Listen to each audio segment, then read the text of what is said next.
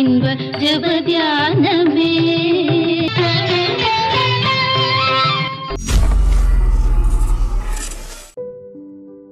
ஆண்டவராகிய இயேசு கிறிஸ்துவின் இணையற்ற நாமத்தில் உங்கள் யாவருக்கும் அன்பின் வாழ்த்துக்கள்.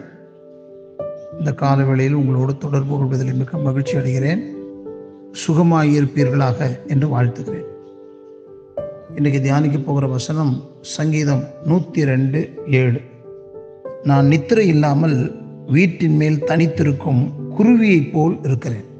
இன்றைக்கு இருக்கிற காலகட்டத்தில் சுற்றிலும் நமக்கு நெருங்கின உறவுகளும் நமக்கு தெரிந்த நண்பர்களும் நமக்கு சுற்றிலும் இருக்கிற அருகாமையில் இருக்கிறவர்களுக்குள்ளே மரணச் செய்திகளும் நம்மை அசைத்து கொண்டிருக்கிற இந்த நாட்களில்.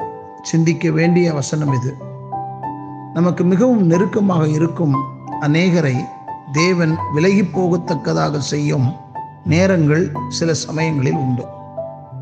நமக்கு தூரமாக இருக்கிற அநேகரை நமக்கு நெருக்கமாக கொண்டு வருகிற நேரங்களும் உண்டு.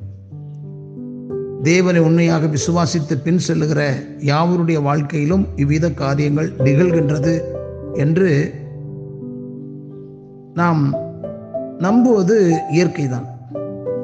தேவன் நம்மை யாவரிடமிருந்தும் பிரித்து தனித்தீவாக மாற்றுகிறவர் அல்ல. ஆயினும் பலரை நமக்கு அன்பர்களாகவும் நண்பர்களாகவும் தருவதற்கு முன்பாக நம்மை தனியே நிற்க வைத்து விடுகிற வேலைகள் உண்டு. அதன் பின்னால் உள்ள தேவ நோக்கம் மேன்மையானது. முதலாவது தேவன் தாம் மட்டும் நமக்கு நிரந்தரமான நண்பர் என்பதையும் அவர் மட்டுமே கடைசி வரை நமக்கு ஆதரவாக இருக்க வல்லவர் என்பதையும் அவர் ஒருவரே சார்ந்து கொள்ளப்பட ஏற்றவர் என்பதையும் நாம் அறிந்து கொள்ள செய்கிறார்.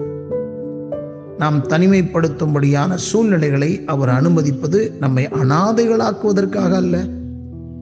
ஆண்டவரை நாம் அதிகமாக பற்றி கொள்வதற்காகவும் அவர் ஒருவரே நீங்காத துணை என்பதை அனுபவபூர்வமாக அறிந்து கொள்வதற்குமே அவ்விதம் தேவன் செய்கிறார்.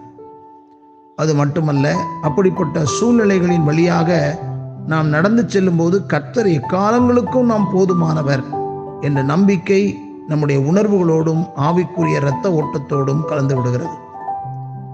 இந்த அனுபவம் ஒருமுறை நமக்குள் வேரூன்றி விட்டதென்றால் அதற்கு பின் நம்மோடு ஆயிரம் பேர் நின்றாலும் அல்லது ஒருவர் கூட உடனிராமல் போனாலும் கர்த்தர் என்னோடு இருக்கிறார் அவர் நமக்கு போதுமானவர் என்ற நம்பிக்கை நம்மை தைரியப்படுத்தும் உற்சாகப்படுத்தவும் செய்யும்.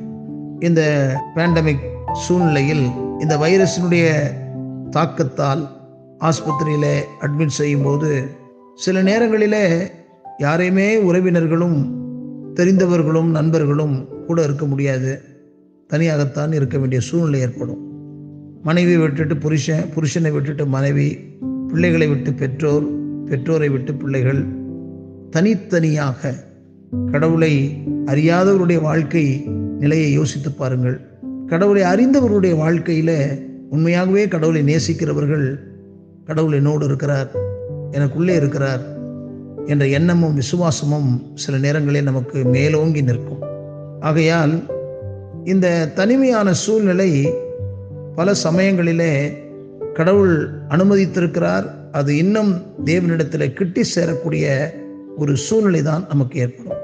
தாவிது எல்லாராலும் ஒதுக்கப்பட்ட பிறகு துரத்தப்படுகிற சூழ்நிலையில் கத்தரையே தன்னுடைய தஞ்சமாக கொண்டார்.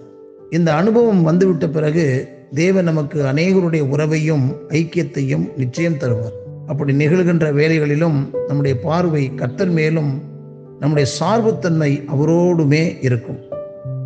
ஆயிரம் பேர் சூழ இருக்கையிலும் ஆண்டவர் மட்டுமே என்னுடைய நிச்சயமும் நிலையான துணை என்ற உணர்வு செயல்பட்டு கொண்டே இருக்கும்.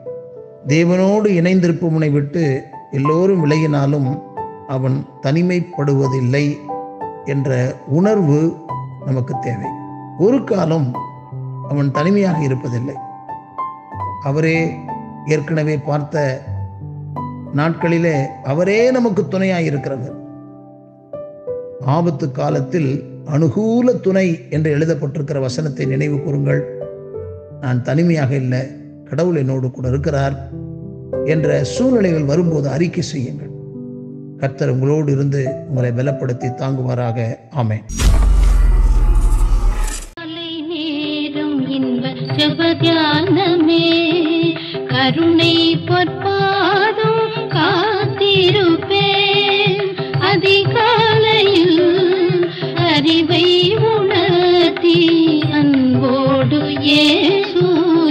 பேசுவார் காலை நேரம் இன்ப ஜபதியானமே